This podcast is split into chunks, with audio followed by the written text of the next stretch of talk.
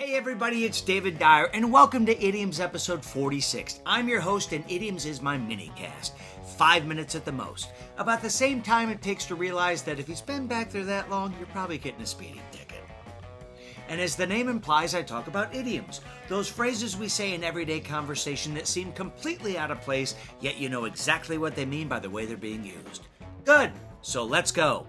This is Idioms episode 46, and the idiom we're going to cover today is Make No Bones About It.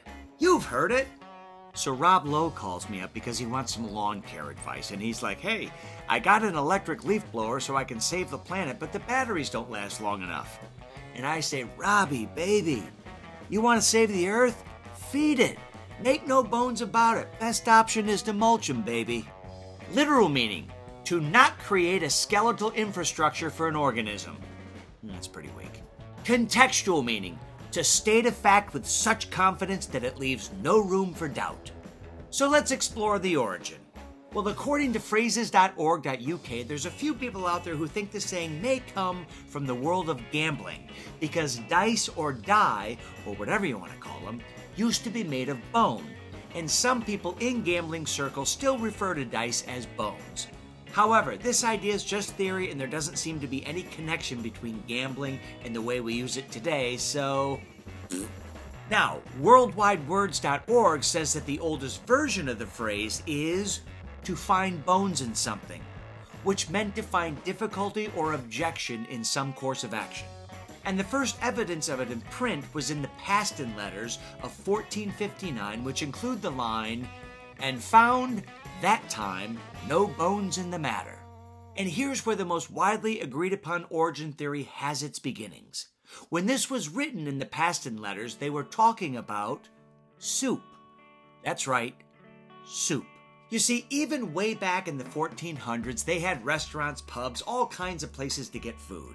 And if you were dissatisfied with something, one of the ways to send the food back was to say that your food, and soup in particular, had bones in it. Did it really have bones in it? Who knows? But as they always taught you in the service industry, the customer is always right. Yeah. Okay, so how do we translate this to the way we use the phrase today? Pretty simple, really. Bones are bad, no bones are good. Because obviously, if your soup or other food does not have bones in it, that's a positive thing. So when you say, make no bones about it, what you're really saying is, I have 100% confidence that what I'm telling you is solid. True, there are no bones in my statement. Keep in mind, pulling this saying out of your verbal quiver does not mean that the truth is signed, sealed, and delivered. People still lie all the time.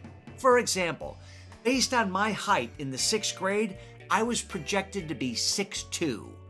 However, in the eighth grade, my bones cried uncle at 5'7, and in the last five years, I've actually shrunken down to 5'6. Now, when Dr. Kelly told me this obvious tall tale, did he use the expression we're highlighting today? Did he say, make no bones about it, this kid's gonna play in the NFL? Probably not. But I think he went ahead and let his medical degree do the talking for him. Am I bitter? Nah, things have turned out pretty good. I mean, I still played football. had a hard time seeing over the line of scrimmage and never had a pass thrown to me, but I've led a good life. Been married for 27 years, raised two daughters. I'm fine. But make no bones about it, Dr. Kelly. If I ever see you again, I'm going to grab the closest stepladder I can find and give you a piece of my mind right to your face. So that's it. Episode 46 of Idioms is complete, and while we've cleared up the issue of a bone in your soup, we still have that pesky fly to deal with. I'm your host, David Dyer. Thanks for listening. Check back for new episodes every Tuesday and Friday, but until then, I'll catch you on the flip side.